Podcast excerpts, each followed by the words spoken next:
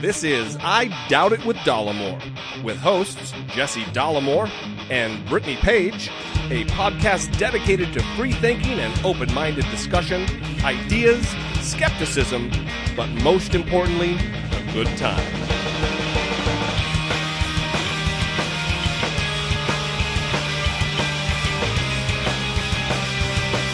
Hey, everybody. Welcome to the show, episode 75. This is November 23rd, 2014.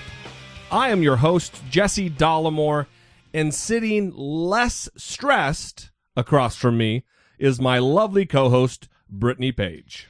I am so much less stressed. Got a little time off, little little breathing room, as it were. Yes, a whole week off, and I turned in three papers last week, so that's a lot off my chest. Although I am still concerned because in one of my classes, my professor has a real problem, I guess, with my writing because I love oh, to use is this is this split infinitive guy? right. I love to use split infinitives, and I didn't know what that meant. Either did I, and I fancy myself somewhat of a, a decent writer, and I had no idea. Right. I I didn't know it was a real thing.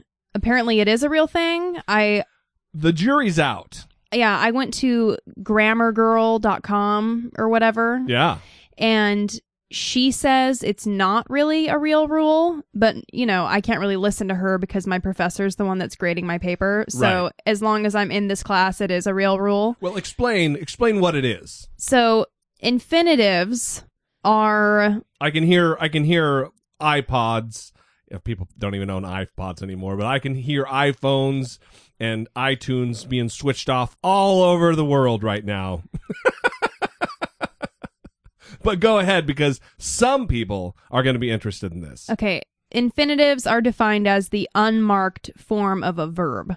So, like go, sprinkle, run, or split. Right. And then a full infinitive is made up of two words, usually putting the word to, to, in front of the word. So, to go, to sprinkle, to run. Right. And what a split infinitive is, is putting a word in between the to and the go. Like to quickly run. right. That's a when it problem. It should be to to run quickly. right. That's what you need to write. which I think is, I mean, I guess it's maybe more direct, but I think there is something to be said for flowery language. And I, the conversations we've had about this particular doctor, this particular professor, um, he is very concerned about things that aren't regular concerns for most people, I would say. Right. And this isn't an English class. You know, this is in a graduate level psychology class. Right. But we are having these extreme writing requirements, which is good. I'm not complaining. But, you know, every. Which is extra stressful for you. Right. And every professor is different. I mean, throughout my college career, I've had professors that care a lot about certain things and then others that didn't care about those things. I remember my first English professor, her big thing was she didn't want us using the word that in our paper. Right. And we would get our paper back with every single that crossed out. And she trained us to not use the word at all. Well, I've, I've believed this for many, many years that it is way overused. right. if if you say i feel that the sky is blue Yeah. you don't need that there you just say i feel the sky is blue Yes. sometimes though it's necessary and i think what her lesson went a long way you're a little bit more problematic because you get paranoid and take it to the extreme where i think you probably i don't know this but i would say that you have the tendency to maybe take it out when maybe it's needed because you're so paranoid not to use it Well, that's what happens to me now because Yeah. I still try not to use it. and you've read my papers before and said, "Well, I think you should put that in here." And I'm like, mm, Yeah. "I don't like to do that." It's like so ingrained in me that it's Right. hard for me to do it now. Well, it is weird how there isn't one specific. Well, let's put it this way: you've you've clearly gone through the the uh, the the the, the process of academia through junior high and high school, through undergraduate, and now your graduate degree. And this is the first time you've had someone complain about your writing related to split infinitives. Yeah, that's another thing. I've always my w- writing has been praised, Right. and I don't want to like you know, yeah, I don't want to do that. But I always do well in writing. I almost got a perfect score on my essay on my GRE, and I've just always All done right. well. No. and then That's her tooting her own horn, and everybody. yeah, and so I got my I got my first paper back in this class and it was a B. And I'm like, "What is happening?" And he's like, "No split infinitives." And I'm like, "What the hell is that?" So it's just been a process. Uh, also a process of decompression for you and it's it's you're not the normal student i would say because you you are extra stressed out about things you are extra conscientious about these type of things so you're extra stressed and freaked the fuck out Right. And I was actually in tears after one of my papers because another issue he told me was um, when I was using the phrase clients or the word clients, I couldn't use, I, I couldn't call them there. yeah I needed to say his or her or him or her. Wait, well what? you couldn't because there is uh it's plural right. So if you were speaking about a client, you couldn't say their feelings Right. because their indicates more than one person. Right. Which is another thing I didn't know. I always thought it was just like the general term Yeah. for saying there. I, I don't know. It Yeah, was it was very weird. It's all been an education for me.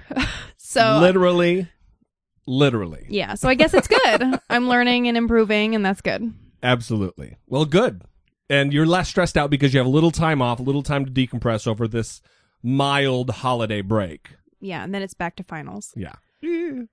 So it is almost Thanksgiving. I do want to start off the show kind of thanking you guys for your submissions for our Thanksgiving episode.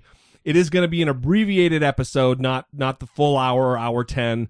We're going to talk about you know, thanks thanks in general. Yeah, we want it to be a positive episode, so probably no Bill Cosby rape or No- anything like no that. No asshole of today. yeah, None of that. Yeah, we'll probably just have like an optimistic show. But I have been very impressed by the submissions. There are some beautiful, moving, just awesome Right. submissions, And we and we're are- so excited. we are going to have the episode for you a little earlier than normal. I'm not going to have it post right at midnight or just before midnight Wednesday night.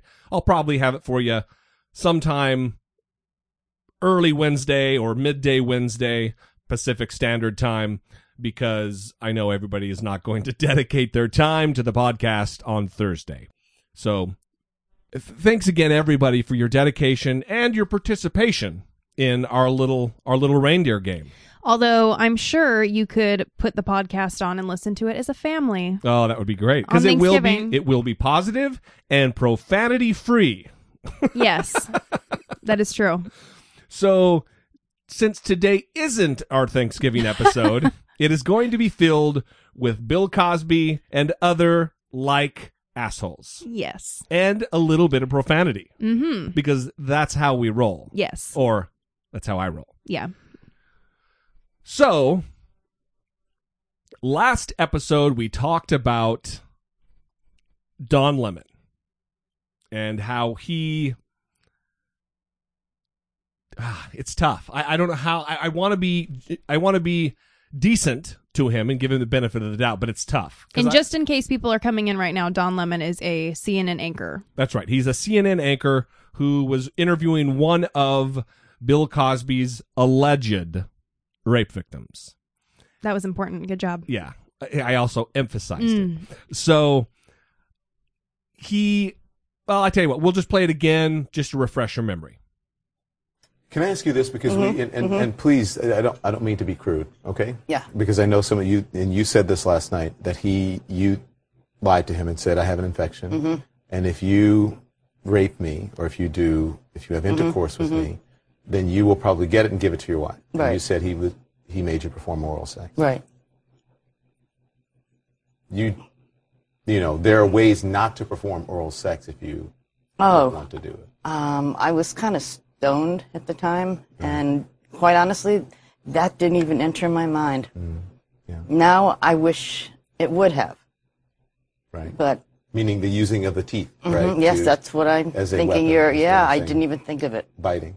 So, um, Ouch. yes, I, I had to ask. I mean, Yes, no, is- I didn't. It didn't yeah. cross my mind. Again, you didn't have to ask. Yeah. And you know that there are ways to not have oral sex if you don't want to. That's what he said. Jesse, as people may remember from the last episode, had predicted that Don Lemon would apologize. Yeah, well, it doesn't take it doesn't take a, a NASA rocket scientist to to have figured out that that's probably what was going to happen, but it is what happened. And the very next day, this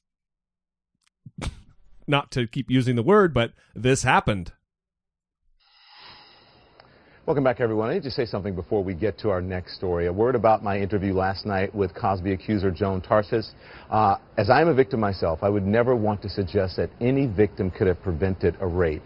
If my question to her struck anyone as insensitive, I am sorry, as that is certainly and was not my intention. He he he he would never want to suggest that someone could prevent their own rape. As a victim himself, he would never want to suggest that. Well, let's let's juxtapose the two comments against one another. You, you know, there are ways not to perform oral sex if you Oh. want to do it. I would never want to suggest that any victim could have prevented a rape. You know, there are ways not to perform oral sex if you Oh. don't want to do it. I would never want to suggest that any victim could have prevented a rape. That's pretty problematic. It sounds like he was doing that. It's exactly what he did. so that's unfortunate. And and the thing of it is, after his little pseudo apology, he goes on to say something about, well, sometimes when stuff like this happens, tough questions have to be asked, and you know it's just the way it is. You didn't have to ask that. Th- That's not part of. It, you know, I know this is going to be tough for you to recount, and it's going to bring up a lot of bad memories to remember the trauma and recount it, but what happened that night? That would be tough. That's a tough question to ask. A tough question isn't, Did you use your teeth? yeah, you, you know you can bite his dick, right? huh. I just kind of doubt that. I don't know why I'm doing a hillbilly accent. Well, because this is what you would expect. it's right. That's right. but it's Don Lemon, this educated, Gay- important, gay man serious man, and who he claims to have been a victim too. and he just completely messed up. And here's what drives me insane about these apologies is rather than owning it and saying, you know what, I made a mistake. I shouldn't have asked the question that I asked. It was inappropriate. He has to act like that's not what he meant or that's not what he said. Yeah, that's exactly. It's a non-apology. Yeah, and just say you made a mistake. That means more to her and to everyone else that Well, heard what you said. That's what an apology is. He shouldn't do what he did. He should actually apologize. I'm sorry for my remarks. I I don't. It was just you know asking questions. Sometimes that's tough in my position, having to come up with questions, and that came to mind, and I didn't phrase it right, and ah, I'm, Or I'm even- super sorry. or even, yeah, I'm a dumb guy and I, you know, sorry about that. And sometimes my dumbness just really shines Yeah, through. yeah, yeah. Well, I'm just kidding. He's not dumb. So He just does dumb stuff. yeah, he just does dumb stuff. so Cosby's still in the news. Everybody hear that? The news. news. uh, he is. It's not going away. It is not. Gigs are getting canceled left and right, and he recently sat down. He was he had some exhibition of some Af- African American art that he was showing. It was on display, and he was going around to the different media outlets, and he sat down with the AP, the Associated Press, and one of the reporters went through the entire interview talking about the art, and then ended up at the very end of the interview asking questions. Here's a little clip that kind of talks about that exchange because up to this point, Cosby has been silent on the matter. We we played the the NPR clip with Scott Simon where he just was indicating, "Oh, I see you're shaking your head. You're okay. Okay, you're telling me to fuck off. You're okay. Yep. Mm-hmm. No, no, you're not going to answer. Okay, good. He did that. This didn't go down like that. NBC says it has scrapped a Bill Cosby comedy that was under development, the second outlet within a day to put off or abandon a Cosby project after another sexual assault allegation against the comic emerged. it is against that backdrop that the Associated Press is showing for the first time a new portion of an interview with Cosby, taped on November 6th in Washington. The interview centered around an art exhibit. At the end of the interview, Cosby was asked about long circulated accusations of sexual assault and recent criticism from comedian Hannibal Buress. This is that exchange. I didn't want to. I have to ask about your name coming up in the news recently regarding this comedian. No, no, we don't answer that. Okay. I, I just wanted to ask if you wanted to respond at all about whether any of that was true. There's no response. Okay. Can I ask you if, with the the persona that people know about Bill Cosby, should they believe anything differently about what? There is no comment about that. Okay. And and I'll tell you why. Okay. I think you were told. I I don't want to compromise your integrity, but um, we don't. I don't talk about it. As the interview wound down, Cosby then continued the conversation. The camera was still running, and Cosby and his wife were wearing lapel microphones. Thank you very much. Thank Okay. I you. appreciate your time. Thank now, you. Now, can I get something from you What's that? that none of that will be shown? I I can't promise that myself, but you didn't say anything. I know I didn't say anything, but I, I'm asking your integrity that since I didn't want to say anything, but I did answer you in terms of I don't want to say anything of what value will it have. I don't think it will. Ma'am? What'd you say? Sorry. What did you say? I don't think it has any value either. Yeah, And I would appreciate it if it was scuttled. I hear you. I I will tell that to my editors, and and and I think that they will understand. Well, I, I- I think if you want to consider yourself to be serious, hmm that it will not appear anywhere. Okay. I appreciate what you've asked. Thank you. Thank you. Thank you. And we thought, by the way, because it was AP, that it wouldn't be necessary to go over that question with you. And we haven't written about this at all in the past two months, and but they want, you know, my bosses wanted me to ask. And If you so- will just tell your boss, the reason why we didn't say that up front was because we thought uh, that AP had the integrity to not ask. And- And you- one other point on that, the, the, one of the three major TV writers for the AP in Los Angeles called me up and, and asked me, Lynn Elber, and Right. we said, we're, we're, we're not addressing it. So Okay. she, she said, fine, and she just closed it off. Okay. And I think you need to get on the phone with his I will, yeah. person immediately. Okay. Okay, thank you. Since that AP interview, two women have come forward publicly to accuse him of sexual assault. As the allegations gained increasing attention, the AP went back through the full video and made the decision to publish Cosby's full reaction to questions about the claims. The interview was on record. The AP made no agreement to avoid questions about the allegations or to withhold publishing any of his comments at any time. it really was David his Bruns. The Associated Press. Grew little long, but I wanted the the whole entire thing in its in its in in context. That he is a guy who uses his stature, who uses his position, who uses his fame, who uses the gravitas of his being to try to get his way forcefully. Now that was not forceful physically, but he was trying to strong arm that guy into not playing the clip. And he's just a low level reporter talking about African American art. He's not, it's not Dan Rather he's sitting there with. He knows he can kind of push the guy around. And toward the end of it, the guy started to relent a little bit. Oh, when the, my boss just wanted me to ask the question. Well, and w- what you mean is he was being manipulative by saying, well, talking about his integrity and Right, right. can I get this can I get your word from you, your integrity Yes. and and things like that. So, uh, no, no, we don't answer that. yeah, that's funny. what the fuck? You know, his wife really rubs me the wrong way.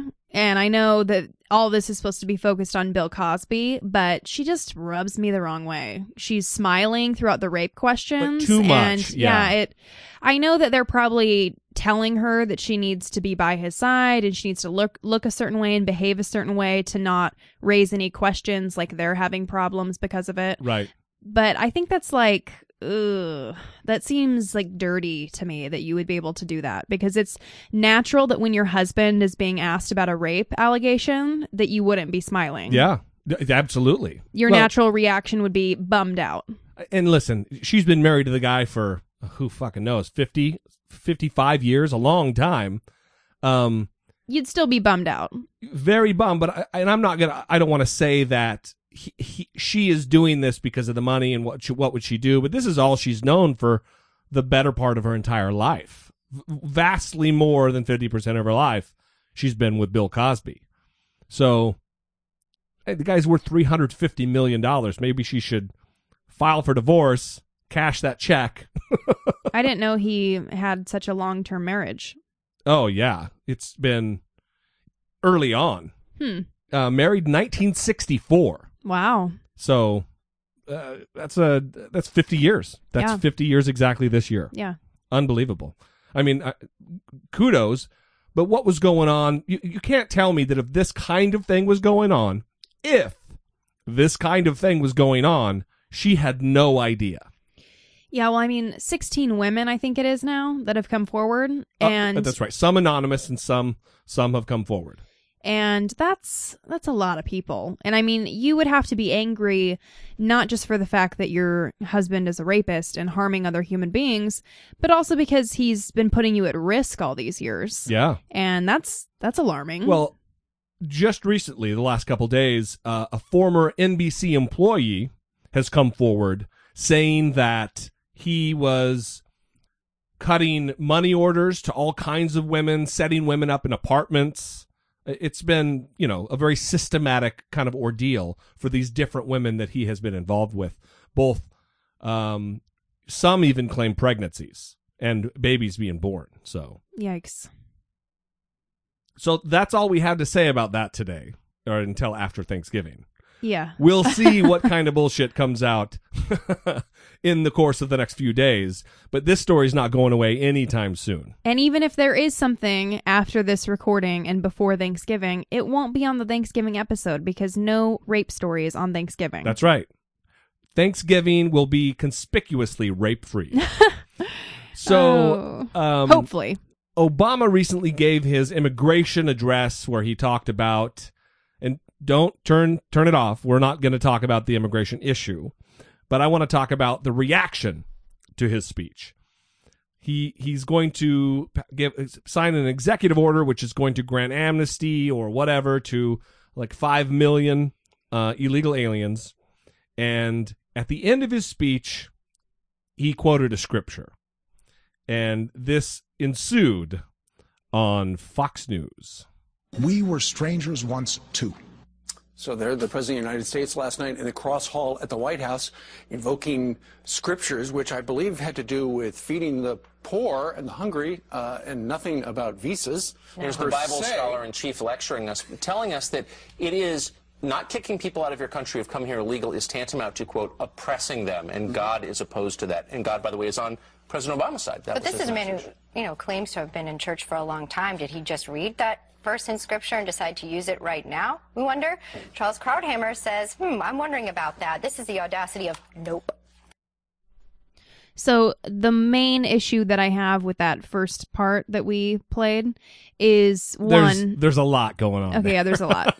but my main thing is when Doocy, who is the first guy that talked, and no, his name's not Douchey, it's Doocy, Yeah. although it's close, and although you would get confused because of how he behaves. He's but definitely douchey. um, when he says, "Well, I think that scripture is about feeding the poor and not about visas. visas," yeah, it's like, well.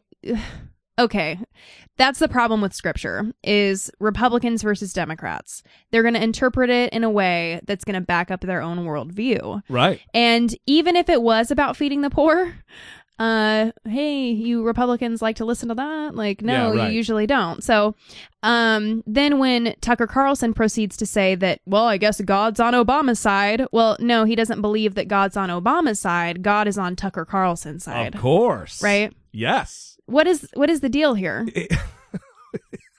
It's wildly disjointed. They, they don't fucking follow one particular. First of all, this flavor of conservative, they're not my flavor. I think everybody can agree with that. I do consider myself mildly conservative, but I am not this flavor of conservative.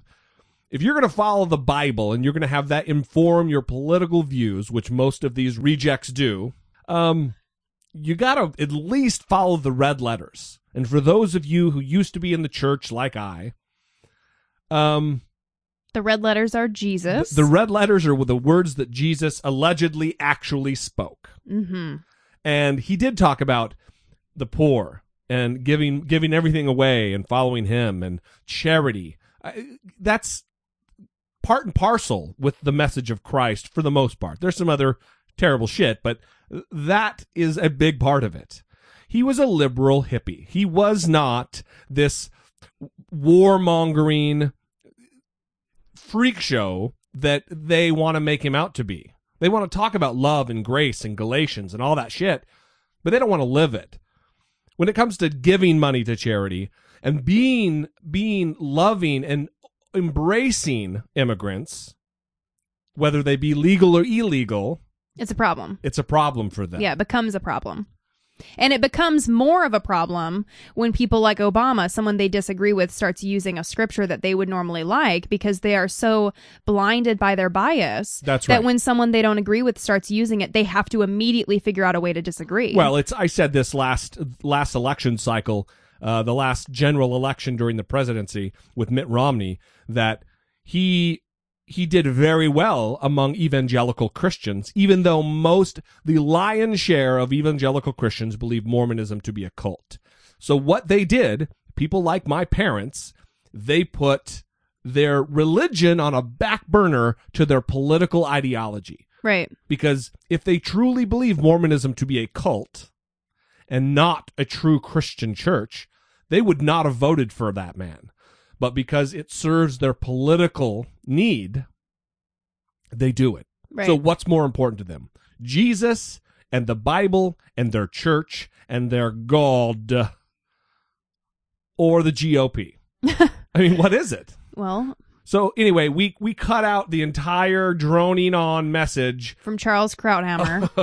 of Charles Krauthammer, and the the the conversation continued after him.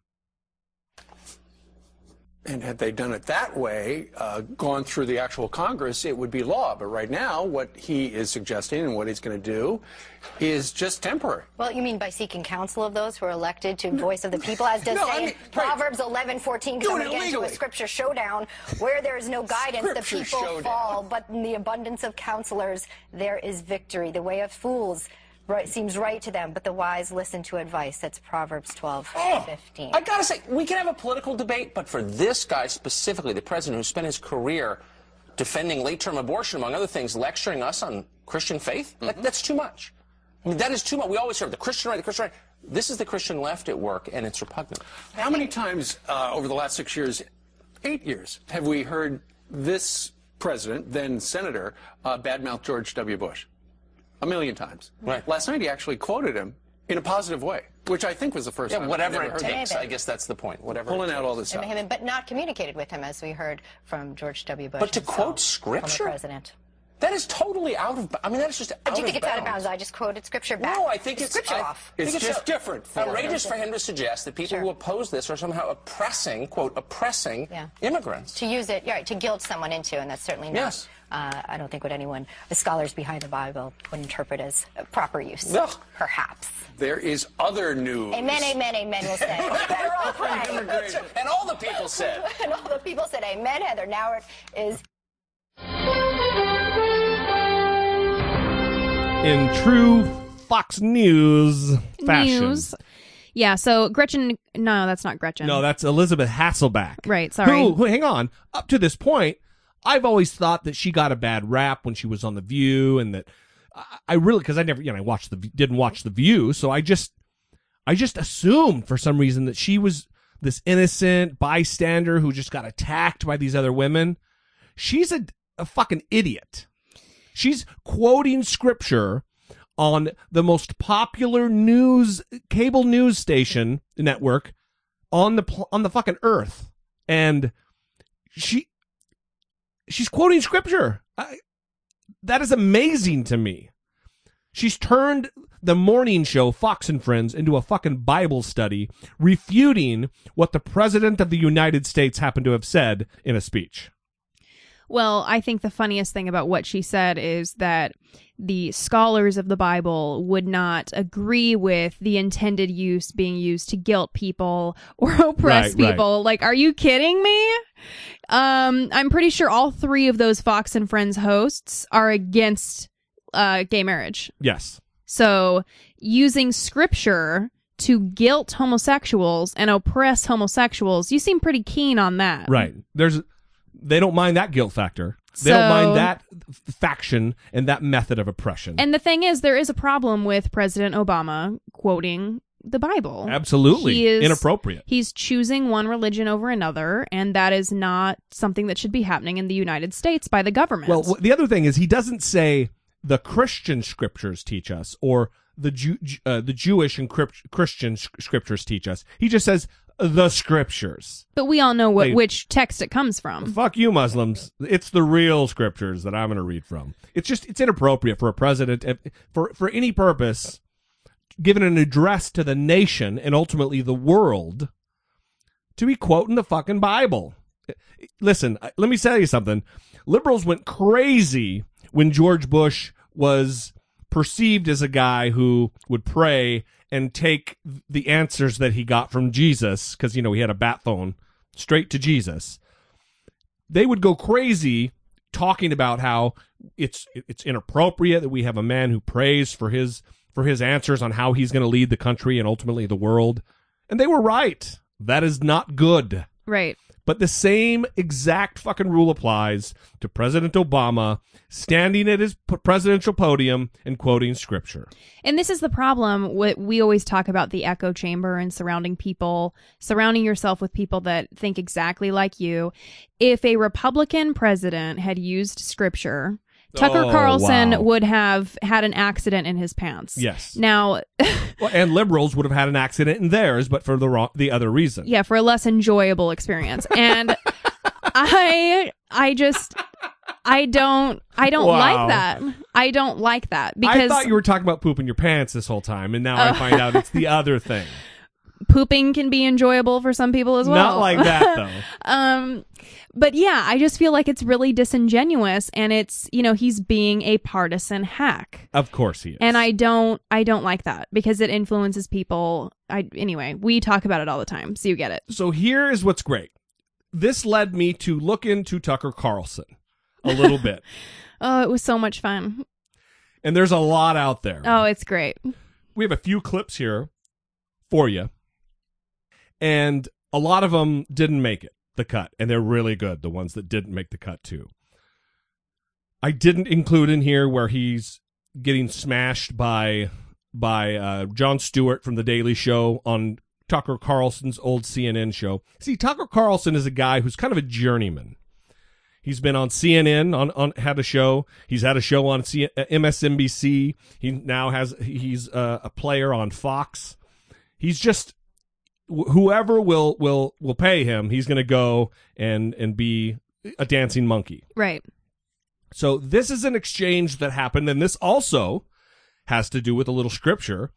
This is an exchange he had with a woman named Kirsten Powers, who is kind of the the in-house liberal commentator over at Fox. Even though she's well, you'll get the you'll get the picture. This is called hawkishness. That's not hawkishness. That's mm-hmm. un-American. Well, so, oh, so I un-American. So you're saying that the United people who are States has an obligation. Yes. Anyone who's suffering around the world has a right I- to come here and be supported break, by you and, me. break the law. Hey, have you ever been to the Statue of Liberty? I'm sorry, this is how we Okay, I, I like the sketch. No, no, but, no, but I, I love that you're You know putting it in clear language. Like so you're saying in Congo, for example, I'm where there's saying- been a war for 20 years. I'm saying yes, every are a Congolese has a moral right to come here, and We you have a moral are a obligation to pay for it. We are a refuge Okay. to the people of the world who look to us as a shining city on the hill. Does that sound familiar? to We would have- But all those we have- people did it legally. Legal not- no, no, no, immigration. because uh, Why does immigration everyone get to break the law? So radically different, and immigration and asylum are not the same. Thing. So thing. I have a moral obligation You know? to share my earnings Yes, and my country with do. people I've never met because they are, Are you a. Christian? I am absolutely a Okay, Christian. have you read the Bible? Because this the is not a is crystal theocracy. clear. No, no, no. This is not theocracy. country's not You're run now- according to Christian telling me precepts that you here. This is not a theocracy. And this country is not run according to Christian precepts. So this begs the question. You, you heard it here first, folks.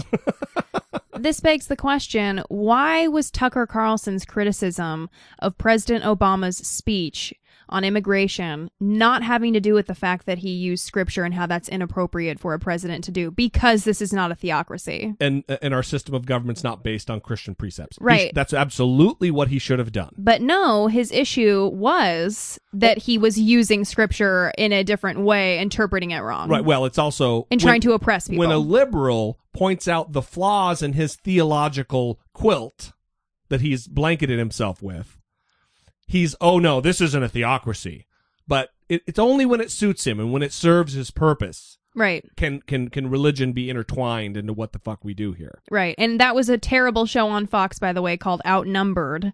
And it's with one male and then I think five females. No, there's others. So But it, it should really be called Outnumbered because there's usually only one liberal. And you heard her getting attacked by everybody collectively. Right. Who, who would sign up for that situation? the pay must be good. That is an S show. So yeah, that is an S show. So the other thing that I pulled, there's several others coming, but they're good. They're really good. It's the, he's not even a kind to those who are billed ahead of him, and I don't mean Bill O'Reilly. Who the, Chris Wallace, for instance, is a guy who is a respected journalist. Yes. He's not a partisan political hack. He's not a Bill O'Reilly. No. He's not uh, a Sean Hannity. He's a straight newsman. And this happened when Tucker Carlson tried to bait him in to his political hackery. Here to weigh in is Chris Wallace, host of Fox News Sunday. Chris, the president, as you know, spoke last night to the Congressional Black Caucus about Obamacare, and here's part of what he said. Let me say as clearly as I can, it is not going to happen. We have come too far. We've overcome far darker threats than those. We will not negotiate. We've overcome far darker threats than those, he tells the Congressional Black Caucus. That is a dog whistle. That is the race card being played. Can you see any other explanation for it? Oh, I don't know. Uh, I, I think to get to the real point, though, uh, they they are not going to compromise Wait, on what do you mean? Well. Republic- Isn't it news if the president says in Congressional Black Caucus, we have overcome far bigger threats? I mean, isn't that, that's taking the rhetoric to a new place, is it not? I don't know, Tucker. Do, do you want me to talk about uh, the the health care?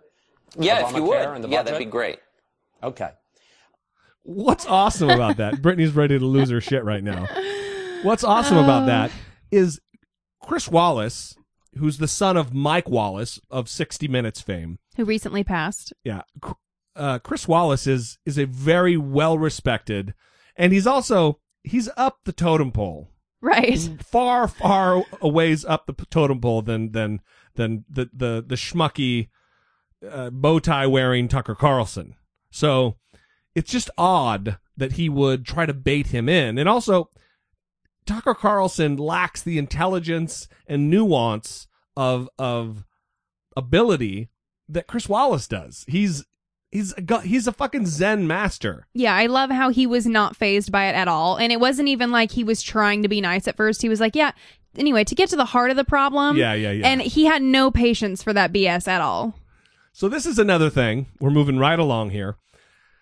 This is another thing that happened um, that goes to Tucker Carlson's Christianity and love of mankind and um, His giving nature. well, he just his adherence to the Mm. scripture. Mm. All right. President Obama, it It's has always been about confirmed by Obama. the White House, called the owner of the Philadelphia Eagles and during the course of their conversation, thanked him for giving Michael Vick a second chance. Now, I'm a Christian. I've made mistakes myself. I believe fervently in second chances. But Michael Vick killed dogs, and he did in a heartless and cruel way. And I think personally he should have been executed for that. He wasn't. I believe in second chances, but uh, he should die. Yeah, I, listen, I'm a Christian. I've I've made mistakes myself, and I so I believe in redemption. But Michael Vick hurt dogs and killed dogs, and I believe he should have been executed for it. because I'm a Christian. Oh my gosh. So I just one more time. This is a little quick snippet, and then the, the interview also went on. And he said a couple other things, but this is just to revisit it because it's just so tasty. Now, I'm a Christian. I've made mistakes myself. I believe fervently in second chances. But Michael Vick killed dogs. And I think personally he should have been executed for that. He wasn't. I'm all for forgiveness. I think there are some things that are unforgivable, and Michael Vick did, did one of those things in hurting dogs. I Wow. just I hope that Tucker Carlson also talks about, you know, other serious issues too about and has the same moral high ground. Uh, you know, like the Sandusky stuff. Did he make those kind of statements about Jerry Sandusky and I wonder. Yeah, it makes me wonder too. or, or or not even Jerry Sandusky. There's many other things that are worse than killing animals. Th- There just are. Yeah, and I mean killing animals is terrible, but Terrible. he's like he just seems a little over over the edge on that one. Maybe he really, really loves his dog. Yeah. So moving on, and we're we're wrapping it up here. There's just a few more clips. This gets into some territory that I really think is interesting, and Yeah. it deals with men and masculinity and how Tucker Carlson defines masculinity. Well, when you know when you think of rugged masculinity and individualism, you think of Tucker Carlson. Yeah. I know I do. You know, being a former United States Marine. Jesse was a Marine, everybody. Yeah, yeah. Uh, you know, and I I I consider myself a man. I consider myself physically capable. I- I'm I'm a man. I'm not. I, but I'm not also not afraid to be sensitive and all the other shit. But anyway, let's get into this and we can we can address all of that. Story. This is a very sad story. Get out your tissues this morning because Popeye, you know, I mean, it was part of part of growing up in my house watching Popeye, you know, the Sailor Man, the original iconic Fleischer Studios cartoons that we all know and love. Well, here, take a look. This is what he used to look like. This is the original Popeye. And now, according to some leaked photos, the new Sony Pictures version of Popeye will look like this without the iconic anchor tattoo and the smoking pipe. Are they wussifying Popeye? Well, of course there was. Nothing is scarier to a modern liberal than tobacco. If Popeye were driving around giving the morning after pill to fourth graders, that would be totally fine. But smoking a pipe, a symbol of freedom and masculinity and America itself, Uh, All right. Did, did everybody hear that? But smoking a pipe, apparently, a pipe, smoking a pipe or smoking tobacco is a symbol of freedom and masculinity itself. Mm, yeah. Yeah. If you smoke, you're masculine. Yeah. So Popeye is the symbol of freedom and masculinity. but smoking a pipe, a symbol of freedom and masculinity in America itself, Mm. There's just He clearly has a kung fu grip on what is manly and what is masculine. yeah. So So apparently it's one of his favorite topics, masculinity. That's right. So it goes on. Not this. This is that was from one single show. This is another show. This is with him on the the aforementioned Outnumbered. The name of the mm-hmm. show is Outnumbered. Brittany mentioned earlier. Are men out of touch with their masculinity? Adventurer Bear Grylls taking some heat today after declaring, quote, manliness is in crisis mode. Saying instead of using spears and brains and courage, modern men are relying on modern technology to survive. And he says that's a big problem.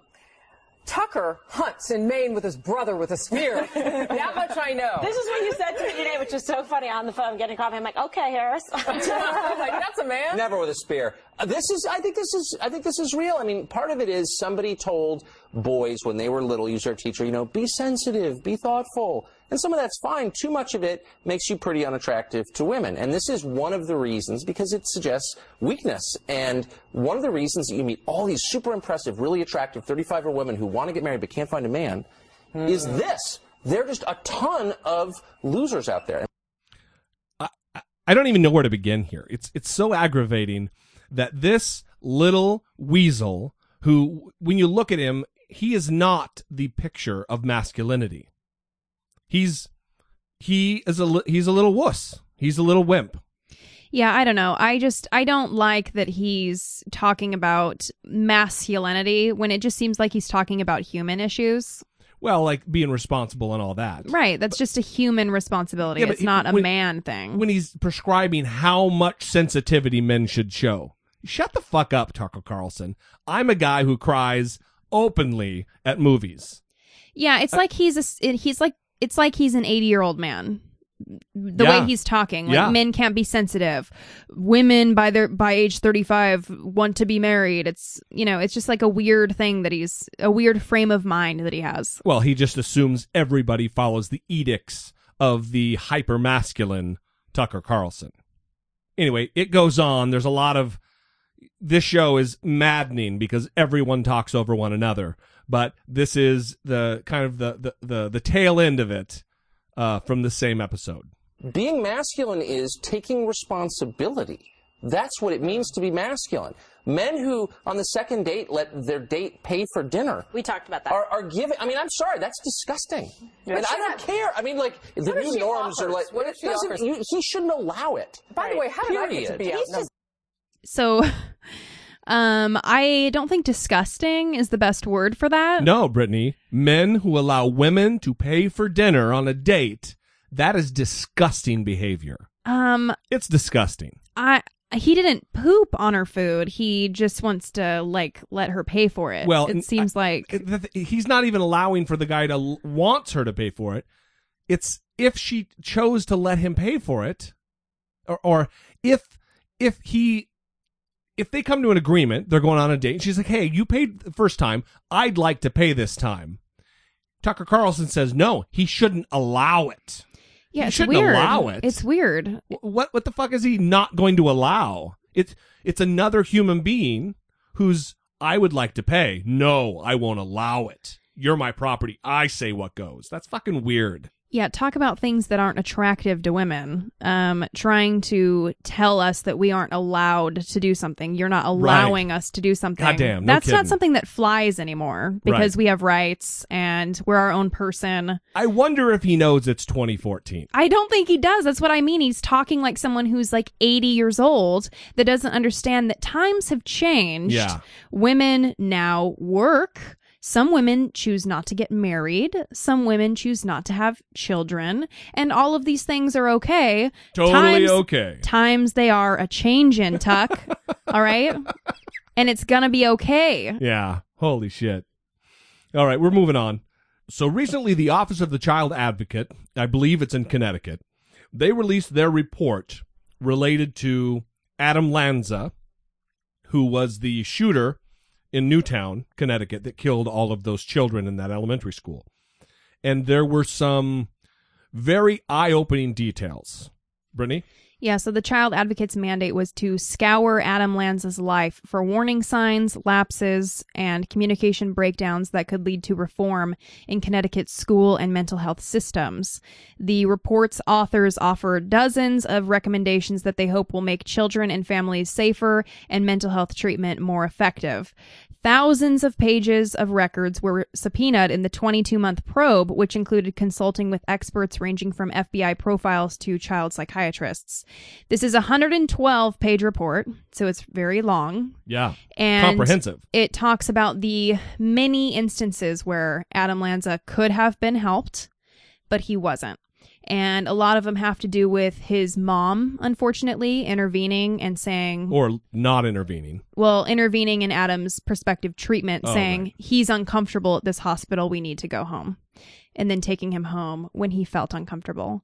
And unfortunately, from the beginning of his life, there were warning signs, and his school was starting to pick up on it. And he had communication issues. He was showing obsessive compulsive disorder very early on. He was obsessively washing his hands so much that they were peeling and dry. And his elementary school at one point gave him lotion, but didn't do anything past that. That seems that seems putting a band-aid on a gushing open chest wound. Right. And there were other instances like he wrote a violent and graphic school book about homicide, gunplay, and war, including a comic book called The Book of the Granny and seventh grade war essays. Wow. And none of those things triggered psychiatric treatment. So there were just many, many, many times where he was showing signs and someone could have intervened, but they didn't. And Didn't they also reach out to the father and there's only so much he could have done because he didn't have physical custody. Right. And so one of during one of his most serious times he was being evaluated by Yale clinicians and his mother took him out again and they sent an email to his father saying, "Listen, there's some serious problems here. We think that we have a treatment plan for him. We think we can help him." But apparently that didn't work out. It it's really it's a sad thing and the only good thing that comes out of these type of tragedies is furthering the attention on our dire need for comprehensive reform relative to mental health in this country. That we have people who who have treatable conditions. By all accounts Adam Lanza was someone who could have been helped and they were trying to help him if not for the obstructionist behavior of his mother and also irresponsible behavior of his mother by leaving unattended firearms at the ready available to him. Well, and yeah, that's problematic as well because he was showing early signs of being interested in homicide, Right. in guns, and that's abnormal. Well, look, it's it, it's a sensitive topic, and no one's going to want to. No one is going to want to criticize the dead, and especially Adam. Oh, Adam Lanza, she did everything she could. She didn't do everything she could. She failed. Had she followed Yale University professional advice, this may not have happened. Okay, well, the report doesn't say that. Of course because not we don't. Well, that. listen, we don't know that for sure because there are people that are mentally ill that receive help, that get medication, that let's say he received medication and started taking it, and he stopped taking it. It helped him for a while, but he Mm-hmm. Mhm. stopped taking it, which very often happens because people don't like the way the medication feels and it feels uncomfortable. It's different, and he stopped taking it. Well, then he went on a spree after he got help. I mean, Well, that that's a yeah, very but- plausible situation. But let's take into effect the whole butterfly effect that but he would have led a different course and gone down a different way. Who knows that his thoughts would have been I'm going to go to Newtown and mow down many many many many innocent children. Maybe he would have just gone into a 7-Eleven and shot a clerk. So there would only be one li- life lost and not 20 children, six staff, and his mom. So I get what you're saying, but I just feel nervous, I guess, saying things like you did about his mom. And listen, no, You're I not get saying it. I know, hearing you say it, I guess. Um, Nancy Lanza obviously had her own issues. You know, that she was not able to let her son go and and get help and that she was trying to protect him and keep him close and that's obviously not what the most beneficial thing is. So ultimately, I think what the best thing about this story is and this report being released is that hopefully it is a message to people that know someone like this I agree. families However, that have a child like this. I'm not saying that the, the weight of everything falls on Nancy Lanza's shoulder, her shoulders. I'm saying that she bears some of the burden, some of the responsibility falls to her, falls on her, And I would agree with as that. it as as as it does on the father. I would agree with that. Mm-hmm. So- yeah, it was just this this all this com all these factors came together and created this giant problem from school counselors only giving him lotion when he was a very young person exhibiting obsessive compulsive disorder and they only give him lotion for his hands. That's a problem. Or you know he's in middle school and he's writing essays about murder and guns. Right. and you don't refer him to the school counselor. That's a problem. Yes. so just at every stage everyone was failing him. And then this happens, and then people want to talk about how he's evil. Well, he's not evil. He was sick. No, very sick. And, I And- don't. I- Everyone would know that. W- both you and I don't ascribe the moniker of evil on Adam Lanza. Right. I mean, it's it's just he was his brain was broken. It needed to be fixed. It needed to be healed. And that's the other benefit I think to this report coming out in the news is hopefully people will read it and see that side of it rather than just thinking, "Oh yeah, he's an evil person." Well, he was someone that could have received help and we need to change the conversation related to mental illness Yes. and really focus on helping these people and intervening before something bad happens. Yeah. Well, that's good. So we'll put a link up to that on the site if you'd like to check it out. Or if you'd like to sound off about this or anything else we've talked about, the number, and I'll say it slowly. I did receive a little feedback that I say the number a little fast and some people couldn't hear it. The number is 657 464 7609. How's that? It's good. Enunciation. It's also nice when things get a little contentious here. You like that? Yeah. Yeah.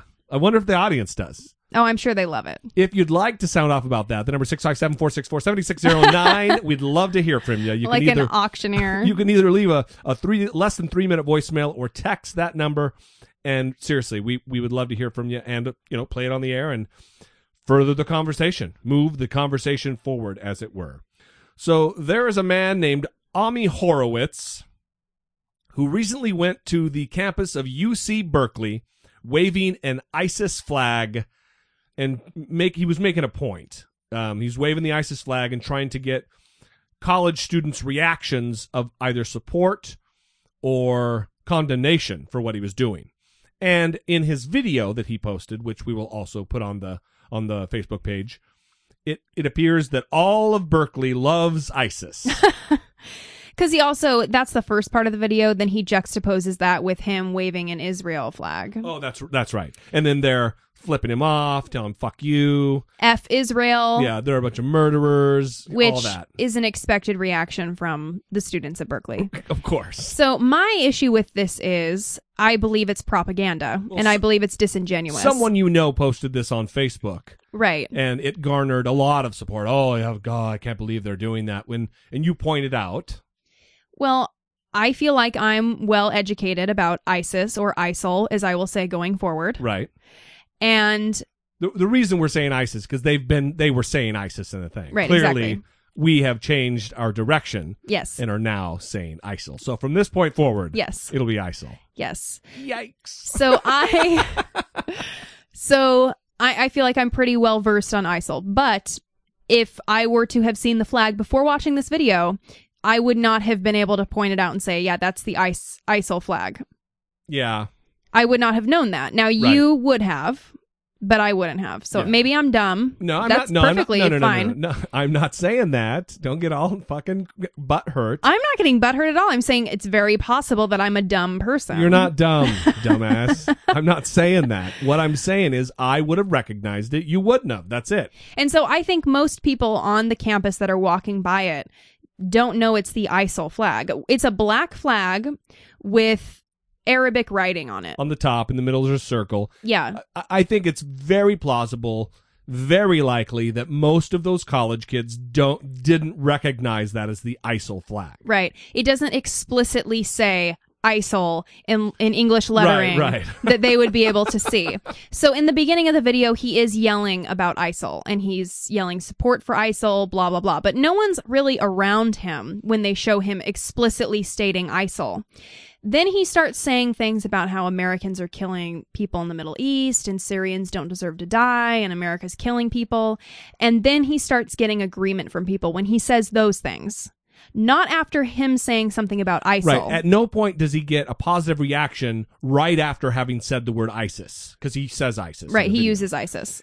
No, at no point. It's only after he says that propaganda type stuff about how America is slaughtering the Middle East and blah blah blah. And of course, Berkeley students are going to agree with Yeah, that. he knows they will. yeah. He knows they will. So that's the whole point of the video. But what I don't appreciate is that everyone is acting like students at Berkeley support ISIL. And that's not what's portrayed in this video. Right. Well, it's uh, again, it's his weirdo take, his propaganda. Because just like when he's holding the Israel flag and someone walks by and says, F Israel. Right. If someone was really in support of ISIL, they would have walked by and said, Yeah, ISIL. They would have used That's the right. phrasing. Yeah. No one did that. And then also, he took their inaction as support.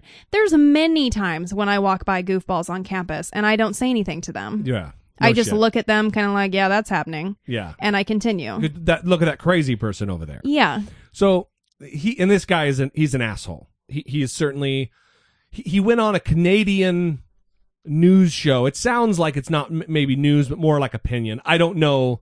I don't know Michael Coren. Um, I don't know who Michael Coren is. I don't. We don't get Canadian news down here. I wish we did, though. in I love his accent. Not only his accent, I like the guy's attitude. I like this guy. So this happened at the onset of Michael Coren's show. Hmm, He's a filmmaker, Amir Horowitz. He joins us now from New York. Now, a couple of questions. We're going to get to the rest of this story later. Uh, these are university students, thus they're not very bright. Did they actually know what the flag was?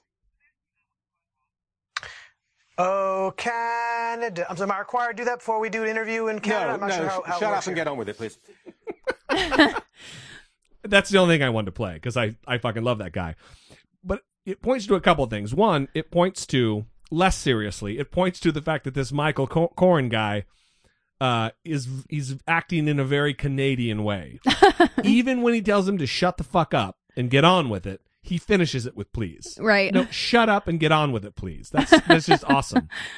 But more more importantly, and to the point, it shows how not serious this this this uh, Ami Horowitz guy is. Right.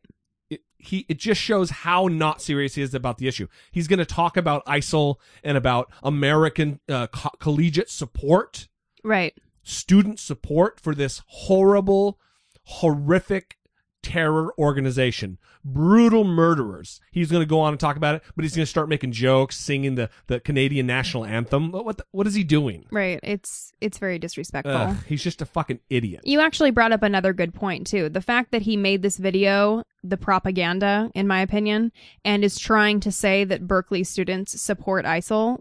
That is rather offensive Right. to people. Yeah. I mean, they cut the heads off of other human beings. If you support ISIL, there's a real problem there. and he's suggesting they do. It's akin to what the Yelp guy did several episodes back, where he accused us of supporting ISIS, ISIL. right. Simply for criticizing religious beliefs. Right. It's, it's unbelievable, and it it pissed me off. It it, it it's enraging. It's not. Anyway, it, this guy's clearly got an agenda, and he's he's not serving it well because he just comes across like an asshole. So, so apparently, multiple studies have just been released that kind of indicate that uh, money might just buy happiness. Yes. And this is kind of a controversial topic for a lot of people. People like to think that money does not buy happiness. People like to think it does. And of course, it's reasonable people that think it does. No, I'm just kidding. Um and Well, I don't think it's easy as does it or does it not, but I think that if you are if you want for nothing, the things that you'll be unhappy about are different than the things you'll be unhappy about when if you're poor. Right. So this is a Wall Street Journal article that I'll post on the Facebook page, and it kind of reviews many different studies and many different outcomes related to money buying happiness. What Mhm. kinds of things do you need to buy in order to be happy? How does it inform happiness? yeah. There's many different variables, but This food is food in there. no, it should be though. You can buy lots of uni and that makes you happy, right? Some people makes me really happy. and smoked oysters. So, one of the studies says we found clear evidence that in just about every country around the world, rich people are happier than poor people, and people in rich countries are happier than people in poor countries. So, this just seems like common sense. you know what I mean? It seems common sense to me. I don't know. But people try to say that money doesn't buy happiness. Well, just because there's unhappy poor people, I mean unhappy rich people, And happy poor people. right, doesn't mean that that's not the case. But I think that having money, you have far greater probability of being happy. Yeah, you have a far greater probability of reducing stress. They also say that giving to charity leads to happiness. Right. And you have listen, if you're poor, you're not given to charity. If you're rich, you have you have the ability to give far more to charity, which also makes you happy. Right, and that's another one of the studies referenced in here where Oh, yeah. they gave money to a group of individuals to spend on themselves and then they gave money to a group of individuals to give to other people. And the individuals that gave money to other people reported feeling happier than the group that was told to spend it on themselves and Yeah. did spend it on themselves.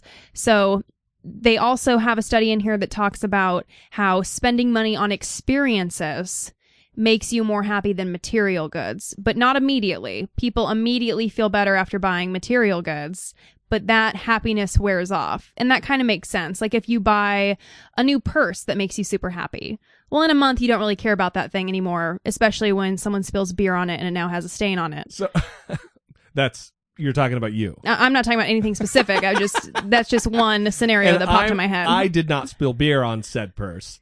A waitress at a restaurant in Coeur d'Alene, Idaho, spilled beer on your beautiful leather purse. yeah, now it has a streak down it, but you know what? That's okay. Um, so, so is it? So is it the experience of buying? That's what makes someone happy. Oh no! So it's buying, buying. experiences, spending your money on experiences rather than Oh, material goods. So okay. traveling, going to concerts, going to a movie, Making memories. right? Making memories, actually going out in the world and doing something, as opposed to just purchasing something that you're gonna have laying around. Yeah, yeah, That Yeah, kind of thing. makes sense. And so, in conjunction with the research about rich people being happier, they also found that there's kind of a point where that stops. And that point is at an income, an annual income of $75,000 a year. I, I don't understand. Say it. Say it again. What is it that? What stops at seventy five thousand dollars a year? Happiness. No, it doesn't. Happiness did Doesn't- not rise. above. So if you make one hundred fifty thousand, you're just as happy as the person that makes seventy five. They say. Right. Yeah. So happiness did not Mm. rise after a household reached an Ah, annual income of I don't know. approximately seventy-five thousand A dollars. household income of seventy five thousand. Well, listen, they did, however, find a Was the consistent. survey in Calcutta? Because that doesn't make any fucking sense. Seventy five grand's not that much money for a household. They did, however, find a consistent rise in overall life satisfaction. So you Mhm. you feel more Mhm. satisfied with your life when you get more money, but life satisfaction and life happiness are apparently two different things. I think so. I think so. Yeah. Yeah. And just just so that you know, when I'm talking about seventy five thousand dollars, the study goes up to five hundred thousand dollars Okay. annually. And they also have charts in here, and it's really funny because how happy are you for that question? It's very happy, fairly happy, not too happy, and it's a bar graph. And the not too happy people just fall right off by the time you get to a hundred thousand dollars a year. It's, that category is just gone They're n- they're none. and more than 500,000 annually, a 100% very happy. I would be too. I Yeah. totally get that. So we will also put this on the Facebook page for your approval and your perusal. Apparently, if you text a lot or if you look at your phone a lot, you are at risk of breaking your fucking neck off. Yeah, there's a new thing called text neck. It's kind of like those Taco Bell commercials that featured Shaquille O'Neal back in the I, I don't know early 2000s with the taco neck, and he would eat his taco and turn his head to the side to Hmm. eat the taco. Yeah, this seems familiar. Yeah, so it's kind of like that, except it's not taco neck; it's text neck. Right. And it happens from the strain of constantly staring down at your smartphone. They say the human head weighs about a dozen pounds, probably not Jesse's. Hey, what? but What in the fuck? Eh, what? What are you doing? and just you have a big head. Listen, my giant pumpkin head notwithstanding, I don't need this kind of abuse. All right, you have a big head. So as the as the neck bends forward and down, the weight on the cervical spine begins to increase because of the fat head. So at a 15 degree angle, the weight increases to 27 pounds. Did you say cervical spine? Yes, Cervical, like the cervix? that's how this is spelled. Huh? That's no. I believe you. I just I, look. I don't. I've never taken an anatomy class. I don't know. It just seems like the cervix is a little lower than the neck. Yeah, well, you're dumb.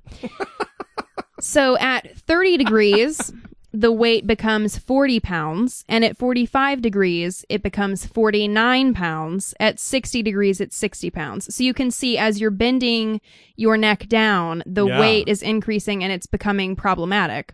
So, according to research that is going to be published in next month's Journal of Surgical Technology. Over time, researchers say this poor posture, which they're now calling text neck, can lead to early wear and tear on the spine and even require surgery. Oh no. More Yeah. money for surgeons. So they're saying it's an epidemic, or at least it's very common. Ugh. So, um, and they say just look around. Everyone has their heads down to kind of prove their point. So I guess what the solution is is to bring your phone up to eye level. Or just lay around on a couch all day with your phone above you. Well, then it falls on your head and hits your nose. Not my head.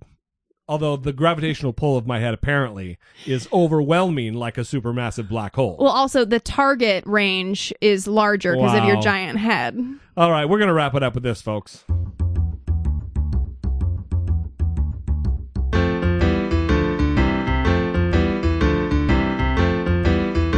It's the asshole of today. A gym teacher in Stockton is facing charges tonight. He's accused of mistreating a student. The teacher was caught on camera trying to drag a 14 year old girl into a swimming pool. All of this as her top was coming down in front of the teacher and other students. The child spoke exclusively with Inside Edition. It's disturbing video sparking concern and outrage today. A gym teacher dragging a teenage girl into a pool. Listen as the screaming girl does her best to resist. But the teacher, a hulking middle-aged man, keeps yanking away. Makes me want to cry. You've seen the video. Now the teenager who asked not to be named, but whose mother permitted us to interview, is speaking out exclusively on Inside Edition. Our Gil Samara is the children. family's attorney. No means no. Stop certainly means stop. This was carried on for more than a minute and a half, two minutes. He dragged her down from the stairs. She's got big bruises on her leg. At some point, as an adult, you have to say, What am I doing? The girl says she didn't want to swim because she had just gotten her hair done, but her gym teacher refused to excuse her from swimming. That's when all hell broke loose.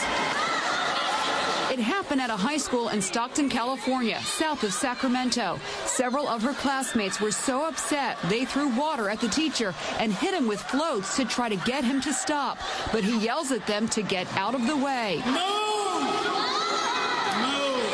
The teenager even shouts out that her top is coming off in the struggle.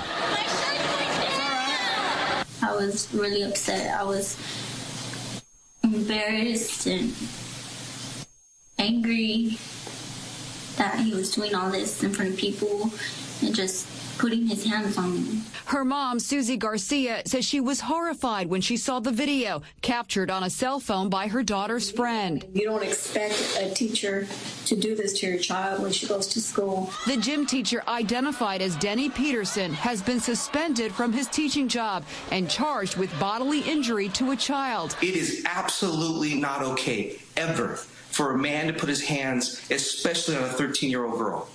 We can't even imagine what he was thinking.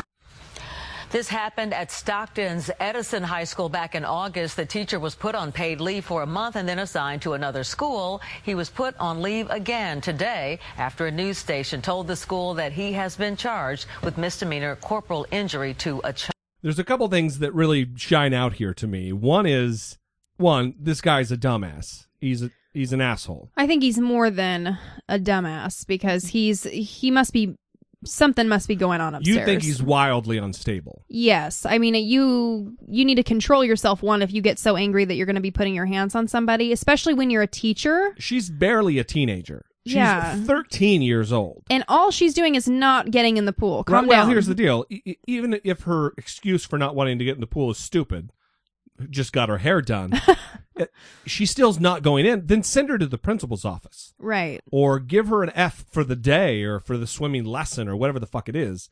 You don't drag her. If someone's not wanting to take the math test, you don't drag them around to a different desk to take it.